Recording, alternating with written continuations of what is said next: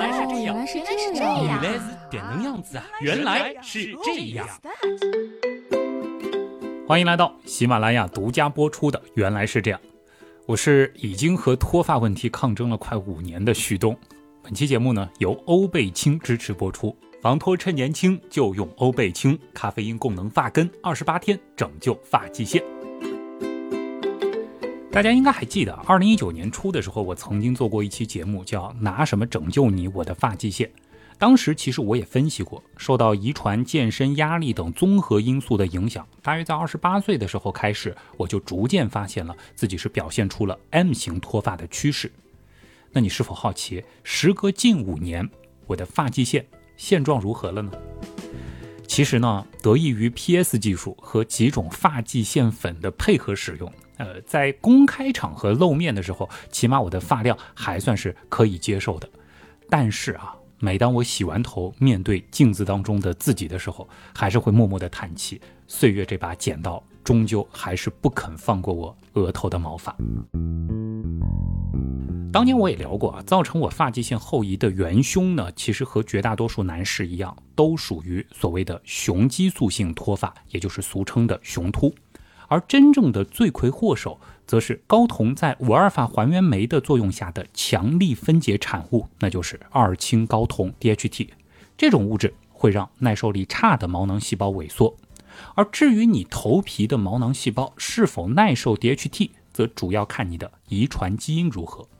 那对于男性来说，在第二性征发育成熟之后，身体内的 DHT 浓度也就会随着雄性激素的分泌而迅速增加。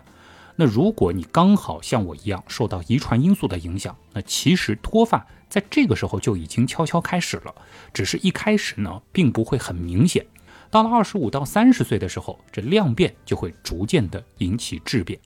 不少朋友呢，或许就会像我当年那样，开始观察到比较明显的后移趋势了。至于为什么脱发往往会呈现出 M 型或者是 O 型，也就是所谓的地中海型，其实现在。科学上也是没有定论的。那引用比较流行的解释是，相对来说啊，头顶和额角部位头皮的 DHT 浓度高，五阿尔法还原酶的活性也高。而说起来呢，发际线焦虑其实也绝非现代人的专属。可以说，人类为了对抗脱发，已经有了数千年的历史。三千五百多年前的古埃及文献当中，就曾经记载过一则防脱配方，他们用氧化铁。铅、洋葱、蜂蜜、石膏等材料，再混合上鳄鱼、河马等动物的脂肪，用来防止脱发。古希腊人的偏方则更加的重口，他们观察到鸟类的粪便落在地上之后，就会有嫩芽生长出来。那或许头皮也是一样的原理。于是乎，他们用鸽子屎加上辣根等香料的混合物抹上头顶。有着类似想法的，还有古代维京人。只不过他们选择的是鹅的便便，而在印度北部也有不少人相信用母牛的尿液洗头是对抗脱发的有力武器。那相比之下，中国民间的诸如生姜擦头皮之类的，曾经其实也解释过的偏方，真的可以说是风雅很多了。那至于你非要问我以上这些方法到底有没有用呢？不能说是毫无效果吧，只能说是基本没用。起码没有任何一种偏方在对抗雄秃方面，目前是能拿得出严谨的科研证据的。而比起五花八门的偏方，个人倒认为历史悠久的假发其实算得上是一种行之有效也一了百了的好方法。人类佩戴假发的明确证据，最早同样也可以追溯到四千多年前的古埃及。他们喜欢佩戴以羊毛、植物纤维混合人发做成的假发，而假发的长度和款式则根据社会地位严格区分。当然，不同时期也会有符合时代特色的样式。不过，按照不少学者的观点，假发之于古埃及人更重要的意义，可能还是身份和权力的象征，而不是遮掩光秃秃的头顶。而在古希腊和古罗马，佩戴假发。用来遮掩秃头的目的性则更加的明确。古希腊、古罗马，有些人认为秃头的人啊是受到上天的惩罚。在一些古希腊领地，谢顶的军官可能还会因此丢掉工作。古罗马人甚至曾考虑过要禁止秃头男子竞选议员，就连秃顶的奴隶也只能够卖到半价。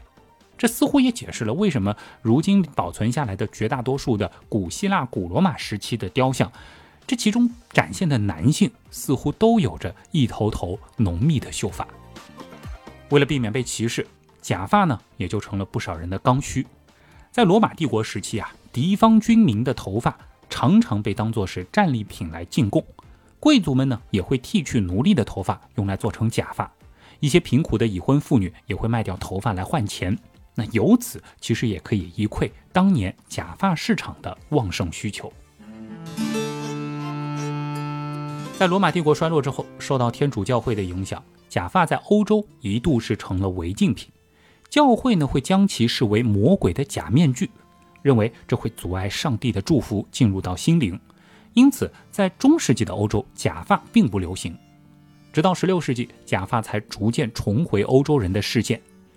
除了用来遮盖脱发，假发还有另一个实用的功能，那就是当时的人啊很容易长头虱，有些人呢就会将头发全剃了，再戴上假发。而到了十七世纪，由于法王路易十三和路易十四世都非常喜欢佩戴假发，那臣民们呢就纷纷开始效仿，这又带起了一波持续几百年的假发风潮。而此时呢，假发又再次成为了社会地位的象征，这种文化甚至延续至今。时至今日，你依然能够在许多英联邦国家的法庭当中看到法官和律师佩戴的那种典型的灰白色假发。中国假发的历史其实也非常的悠久，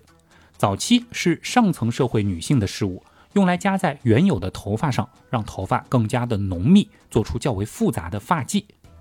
周礼当中呢，把假发细分为很多种，比如说副啊，这个一副两副的副。指的呢，就是一种有装饰的假发，编编织的编，则是属于一种没有装饰的假发，而刺啊，一次两次的刺，则是一种用假发和自己的真发合编起来的髻等等。而且先秦时期的男性似乎也会戴假发，比如说在《庄子·天地》当中就提到有于氏啊，也就是舜。用假发遮盖秃头的传说，虽然这本身是一个传说，但能够写进《庄子》当中，这一定程度其实也反映了当时的社会风气。不过，或许是由于中国古代上层男性普遍会有戴帽子的习惯，所以从汉唐开始，假发呢似乎主要还是上层妇女阶层的身份象征。你可能有所不知啊，如今的中国其实是世界上最大的假发制造和出口国。全世界每五顶假发当中就有四顶是中国制造的，而如今的假发工艺真的已经做到了可以以假乱真的程度，甚至是过去认为比较容易穿帮的男士假发。不瞒你说啊，在网上那种佩戴之后立马年轻十岁的男士假发短视频的震撼之下，我曾经呢也有过买上一顶来试试的冲动，而最终让我打消这个念头的原因无外乎几点。高级假发的价格其实并不便宜，而且呢是需要细心养护的。而把别人的头发戴在自己头上的感觉，起码对我来说总有点怪怪的。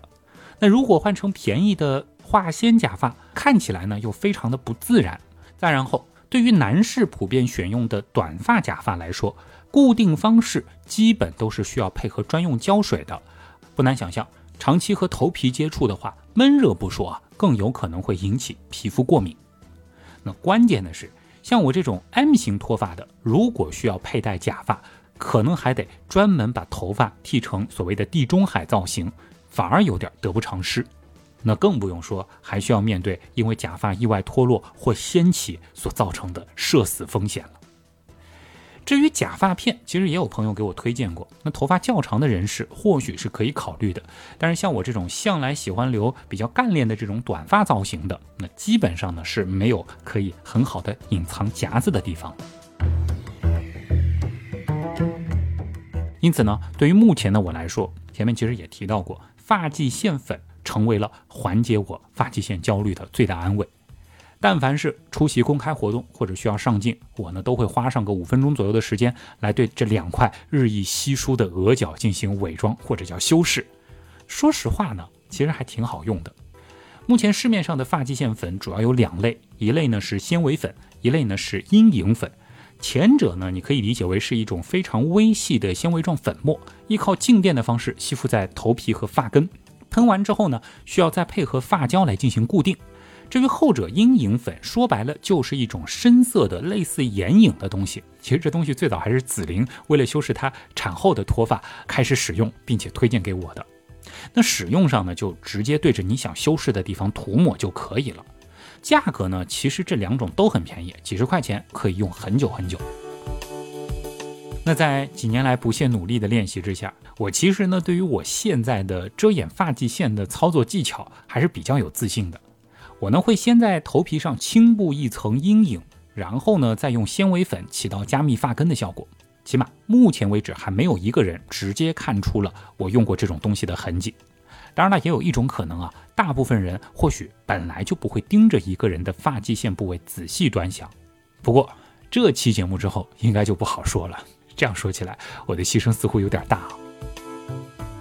那那话说回来。发际线粉其实也不是完美的。首先呢，使用它的过程，你应该能够想到，它本质上就是一种化妆。相信对于大部分的男性来说，那肯定是有一定的学习和操作门槛的。而对于纤维粉来说，由于这个东西是需要配合发胶来使用的，如果你的使用频率特别高的话，是难免会对头皮和头发造成伤害的。而至于阴影粉呢，由于它是需要直接涂在头皮上的。我其实一直挺担心，这是不是会造成毛囊堵塞的风险？道理上呢，类似于其他的彩妆，理论上你只要用了，那每天晚上睡前是需要对这块皮肤来进行专门的卸妆的，而不是简简单单洗个头就行。我也试过，光简单的冲洗其实是洗不干净的。另外呢，或许是有些过敏的关系，其实每次使用一段时间之后。我头皮上的相关区域呢，总会有种隐隐发痒的感觉，但是呢又挺痛苦的，我不敢去挠。一来呢容易搞得一手黑，二来呢其实也怕，尤其是在外面啊，直接就把这层伪装给挠穿帮了。对了，一旦用了发际线粉，还得千万记得不要在浅色的布料上蹭，比如说枕头或者像高铁、飞机这样的交通工具，它的那个白色头枕布之类的，这道理嘛，你应该懂的。发际线粉它其实也不是万能的，它们最擅长的作用是让稀疏的区域变得看起来浓密，而不是无中生有。也就是说，使用它们的区域最好本来还剩一些头发，哪怕是绒毛。那同样的道理，为了达到比较自然的效果，最好呢在需要遮盖的部分上是能够配合一些真实的头发。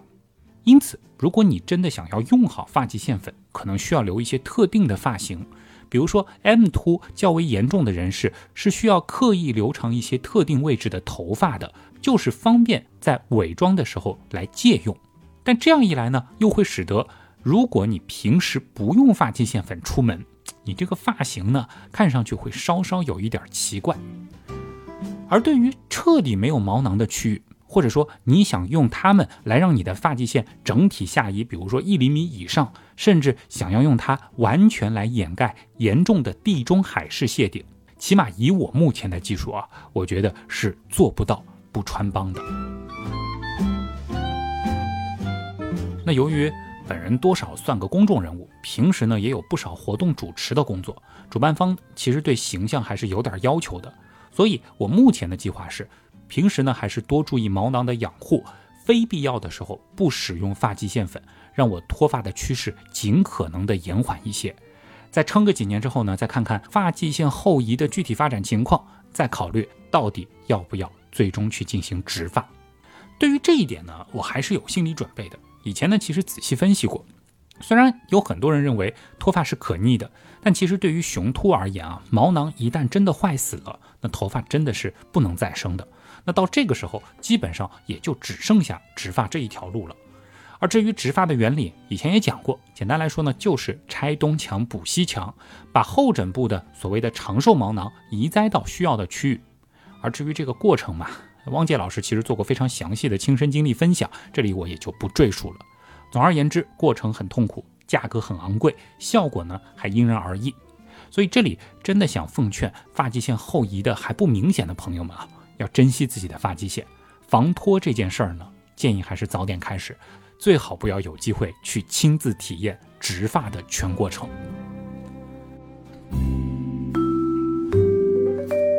既然是发际线主题的话题，肯定还是离不开几种常见药物的讨论的。五年前的那期节目呢，我也分析过非那雄胺和米诺地尔的利弊。如果你要问我这五年来我为什么不去考虑试一试它们，起码呢，对于口服的非那雄胺，我基本是排除在外的。毕竟啊，对于正当壮年的我来说，非那雄胺可能产生的各种所谓的难言之隐啊，这样的副作用，我还是不太能接受的。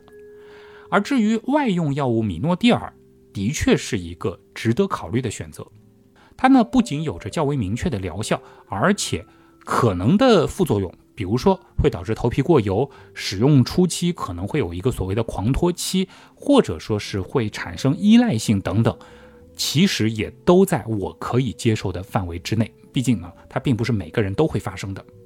只不过啊，米诺地尔的另一重风险是最终让我放弃了尝试的打算，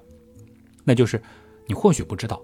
猫对米诺地尔其实非常的敏感，即使是少量的接触或者是摄入，都有可能导致猫咪非常严重的健康问题。因为猫的体内并没有分解米诺地尔的酶，误食以后呢，就会出现严重的心脏问题，比如说心脏衰竭，甚至严重的直接死亡。那作为一个曾经养了十几年猫，而且是依然希望有机会可以继续养猫的人，这个风险其实是我个人没有办法接受的。顺便呢，也要提醒一下各位爱猫人士啊，如果你家里有猫，使用米诺地尔的话，要确保这种东西远离猫的接触范围，并且呢，在用完之后要彻底洗手。而且啊，如果你的猫咪本身有一个习惯是喜欢舔舔你的头发、叫你起床或者表达亲昵的。那这个时候是一定要特别特别注意的。听到这儿，不知道你是否会好奇啊？以治疗脱发为目的的米诺地尔上市至今已经超过三十年了，难道就没有替代产品问世吗？真要这样算的话，也算是有的。而且这种物质几乎每个人都非常熟悉，这就是咖啡因。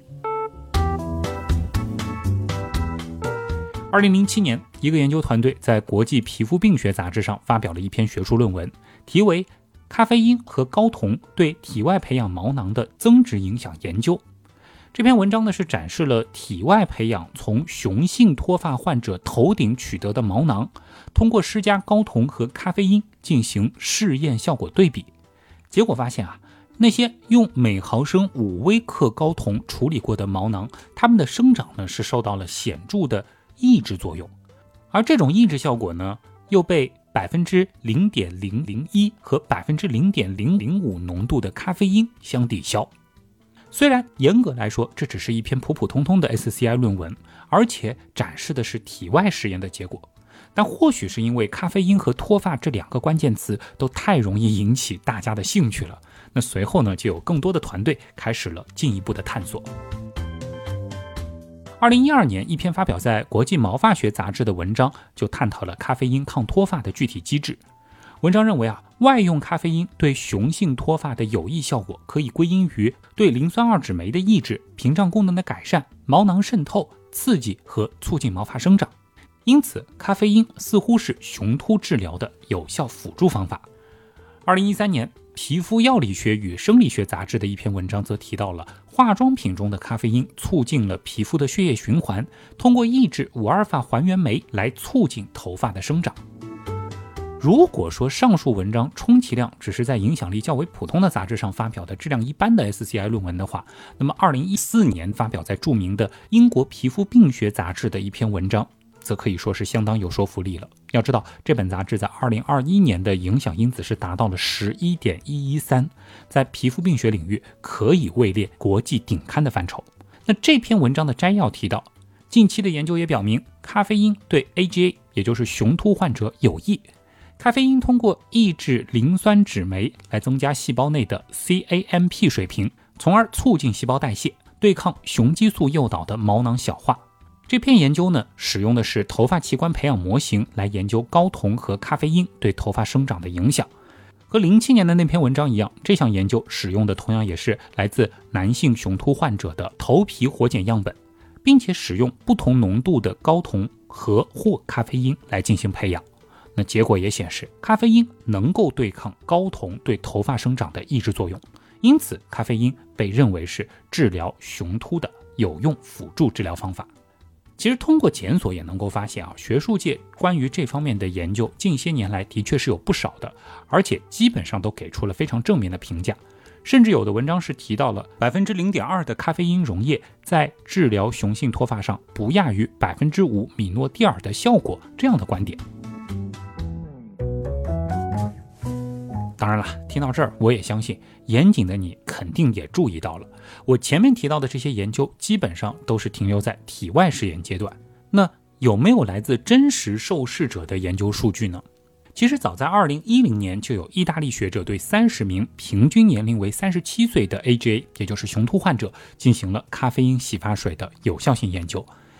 这批受试者没有干扰性皮肤病。而他们在测试前拉发试验测试的掉发数量是大于等于十五根的。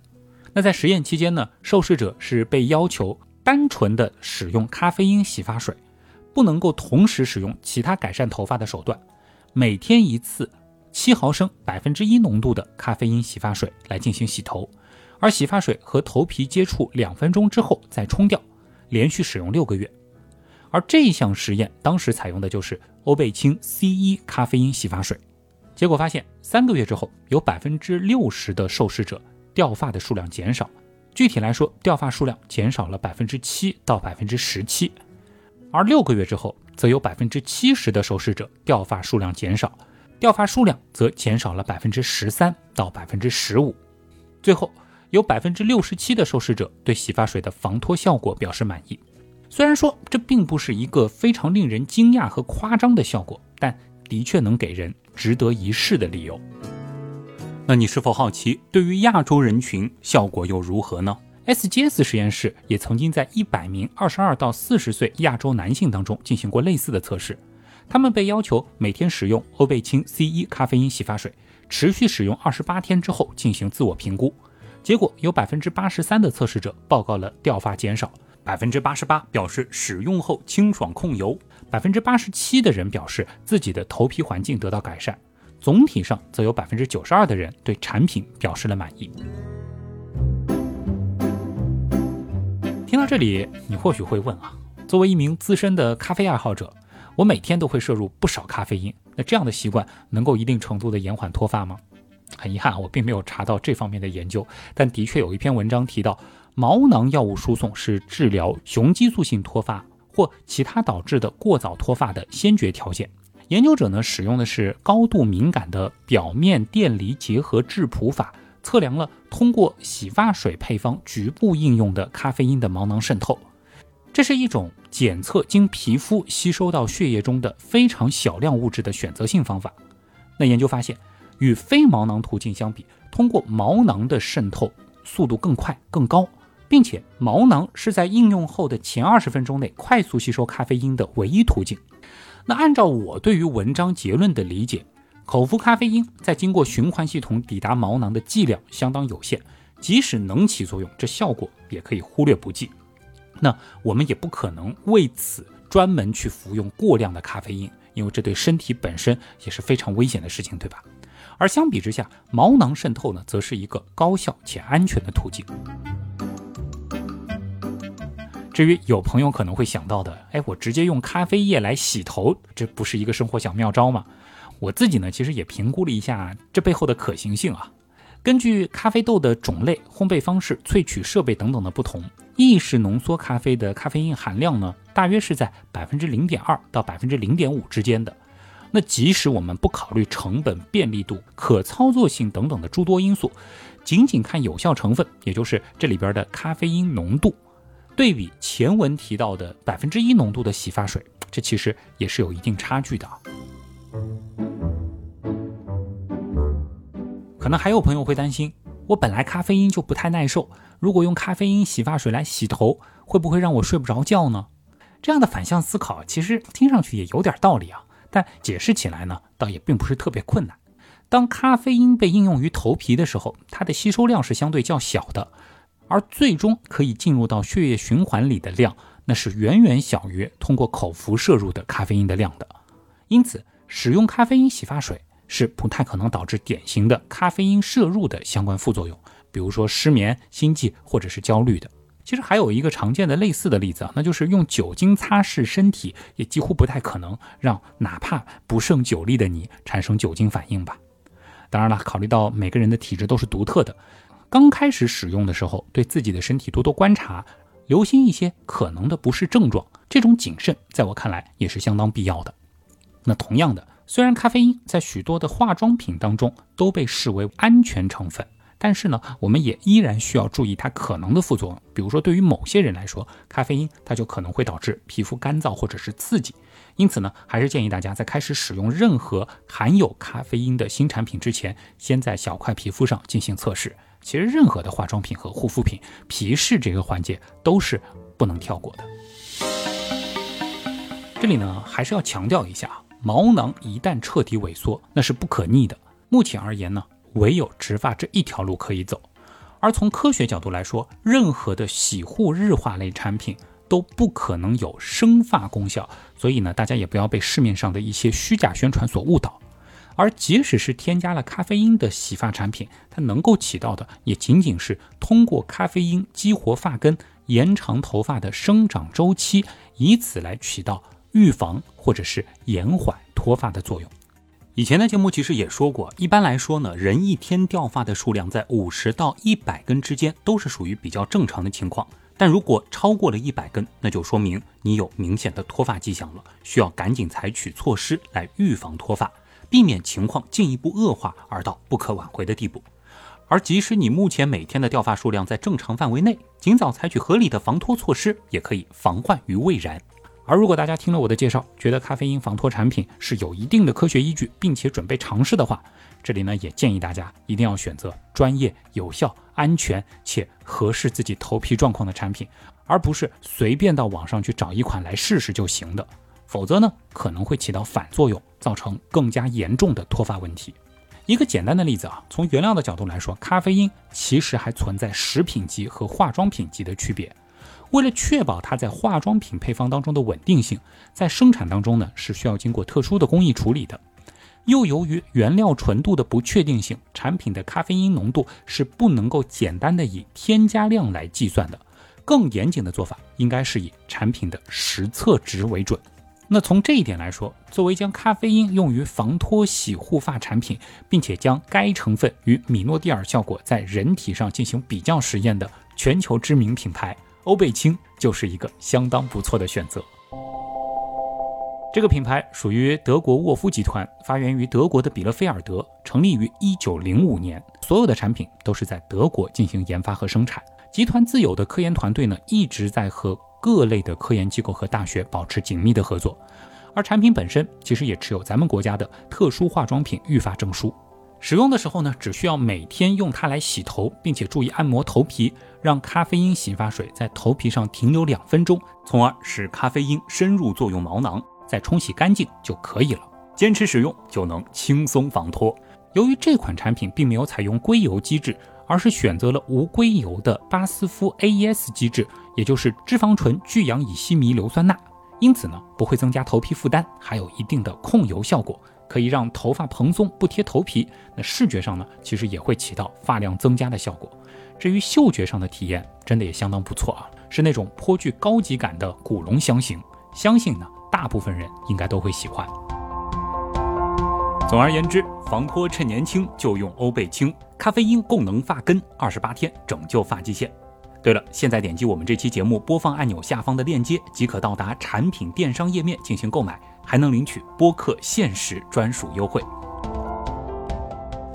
好了，这一期的原来是这样，就是这样。